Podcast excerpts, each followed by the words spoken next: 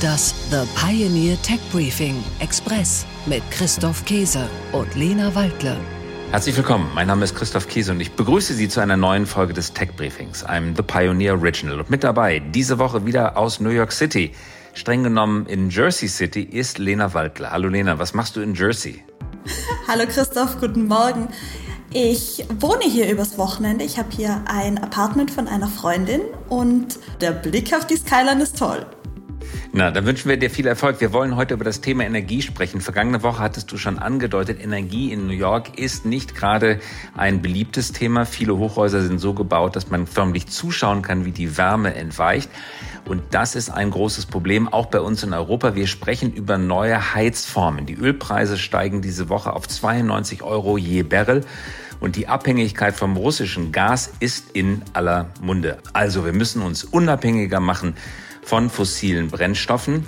Und einer der größten Verbraucher fossiler Brennstoffe ist der Wohnraum. Wie können wir Gas und Öl vermeiden in Wohnräumen? Das ist die Frage, der wir uns heute widmen wollen. Wie heize ich am effizientesten, günstigsten und nachhaltigsten mein Zuhause? Und Christoph, du hast es schon angesprochen, es ist ehrlicherweise fast schon paradox, dieses Thema hier aus den USA zu besprechen. Denn die Frage nach effizientem und nachhaltigem Energiehaushalten, die stellt sich hier einfach nicht. Ich habe wirklich das Gefühl, dass Energie und Rohstoffe hier zur allgemeinen Verfügung auf den Bäumen wachsen. Wir haben ja vergangene Woche schon darüber gesprochen. Isolieren gibt es nicht, geheizt wird auf 25 Grad und Öffis werden vielleicht in der Stadt verwendet, aber am Land hat jeder sein eigenes Auto. Bei uns ist das anders aus guten Gründen. Da haben wir uns tatsächlich auch in eine Vorreiterrolle hineingearbeitet. In Deutschland beschäftigt uns das Thema umso mehr. Vor wenigen Tagen präsentierte Wirtschafts- und Klimaminister Robert Habeck das Osterpaket. Es ist ungefähr 600 Seiten lang, enthält lauter Gesetzesänderungen über den Ausbau erneuerbarer Energien. Auf dem Weg zur Klimaneutralität soll bereits im Jahre 2036 die Stromversorgung Deutschlands nahezu ausschließlich aus erneuerbaren Energien erfolgen. Heute liegt der Anteil bei 42 Prozent. Also Hälfte des Weges, weniger als die Hälfte des Weges zurückgelegt. Der größte Teil des Weges liegt noch vor uns. Aber immerhin 42 Prozent. Heute soll uns aber nicht die Frage beschäftigen, wie wir die Energie gewinnen, sondern wie wir sie möglichst effizient verwenden. Solarpaneele als Ergänzung aufs Dach oder Holz- und Pelletsheizung oder doch eine Wärmepumpe im Neubau. Oder halt im Altbau. Mein Haus ist von 1924 und ich habe mich, Lena, schon seit einiger Zeit mit der Frage beschäftigt, ob unser Haus eigentlich geeignet wäre für eine Wärmepumpe. Welche Vor- und Nachteile bieten diese Wärmetauscher eigentlich? Und ist es wirklich besser, billiger als Gas? Ist es klimaneutraler? Was sind die Nachteile, was sind die Vorteile? Darüber haben wir gesprochen mit Philipp Pauster. Wer ist Philipp Pauster? Er ist Gründer von Thermondo, ein Start-up mit Sitz in Berlin, das sich seit über zehn Jahren mit Heizungstechnik beschäftigt. Wir haben Philipp Pauster heute richtig gelöchert und ihn gefragt, welches die beste Heiztechnik ist angesichts der aktuellen Umstände. Hören wir kurz hinein. Das ist jetzt eine Zäsur, die stattfindet. Wir sind, was das betrifft, auch deutlich hinter anderen Nationen. Also Nationen wie Österreich, Skandinavien in Europa, aber auch viele asiatische Länder haben schon enorm große ähm, Bestände an Wärmepumpen. In Deutschland haben wir 21 Millionen Gebäude. Davon sind 16 Millionen Ein- und Zweifamilienhäuser und davon wiederum haben 1,1 Millionen bisher eine Wärmepumpe. Da ist eine schöne Chance vor uns, nämlich noch fast 15 Millionen brauchen eine Wärmepumpe. Und mehr dazu nach den Nachrichten der Woche.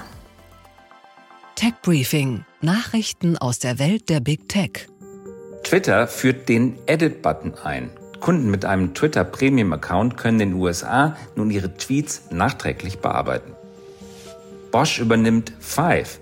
Der weltweit größte Automobilzulieferer will mit der Übernahme des britischen Software-Spezialisten für autonomes Fahren, das Unternehmen heißt Five, seine eigene Entwicklungsgeschwindigkeit deutlich erhöhen. Tech Briefing: Nachrichten aus der Welt der Startups. Grover wird zum Unicorn. Das Berliner Startup wird nach einer Finanzierungsrunde über 330 Millionen Euro mit mehr als einer Milliarde US-Dollar bewertet. Grover ist ein sogenanntes Meet Commerce. Das Unternehmen bietet Smartphones und Laptops zur Vermietung auf monatlicher Basis an. Das Geschäftsmodell gleicht den vielen Abo-Möglichkeiten, zum Beispiel der Streaming-Dienste. Per SpaceX zur ISS. Das private Raumfahrtunternehmen SpaceX und die amerikanische Weltraumbehörde NASA haben erstmals zahlende Gäste zur internationalen Raumstation ISS befördert. Die drei Unternehmer zahlten jeweils 5 Millionen Euro für ihre Tickets. Tech Briefing: Nachrichten aus der Welt der Technologie. Großbritannien prägt eigenen NFT. Die Königliche Münzprägeanstalt legt einen eigenen Non-Fungible Token auf. Francis Haugen im Digitalausschuss. Die Facebook-Whistleblowerin Francis Haugen stand im Ausschuss des Deutschen Bundestages Rede und Antwort und sie forderte dabei strengere Regulierungen des Unternehmens Facebook. Und das war es natürlich noch nicht mit dem Tech Briefing für diese Woche, nur mit der Express-Version. Sie möchten mehr zu diesem Thema hören? Dann kommen Sie doch an Bord. Mit einer The Pioneer-Mitgliedschaft hören Sie unsere Analysen sowie aktuelle Nachrichten aus der Welt der US Big Tech, Startup und der deutschen Industrie in der The Pioneer Podcast App und lesen unsere Briefings und Artikel auf thepioneer.de/slash techbriefing. Die Links dazu sowie zu unserem kostenlosen Newsletter finden Sie in den Show Notes. Haben Sie Themenwünsche oder Feedback zum Podcast? Dann schreiben Sie uns doch eine Mail an techbriefing@mediapioneer.com. Wir freuen uns auf Ihre Nachrichten und wenn Ihnen unser Podcast gefällt, dann bewerten Sie ihn doch in Ihrer Podcast-App. Und damit verabschieden wir uns von Ihnen in das Osterwochenende. Hoffentlich wird das Wetter besser. Hoffentlich genießen Sie diese Zeit fast so schön wie Weihnachten. Lassen Sie Ihre Seele baumeln. Es sind schwierige Zeiten, aber die Zeit mit Ihren Lieben, mit Ihrer Familie haben Sie sich verdient. In den kommenden zwei Wochen gibt es zwei Tech-Briefing-Ausgaben mit Interviews aus New York. Die hat nämlich Lena Waldle in New York geführt und Jeweils am Wochenende, wie wir gehört haben, erscheint das neue Krypto-Briefing von Anne Schwedt. Der Newsletter wird in den kommenden Wochen aber weiter erscheinen. Herzliche Grüße Ihnen, Ihrer Familie zu Ostern von Christoph Käse und von Lena Weitlem. Liebe Grüße aus New York und frohe Ostern. Das The Pioneer Tech Briefing Express mit Christoph Käse und Lena Waldle.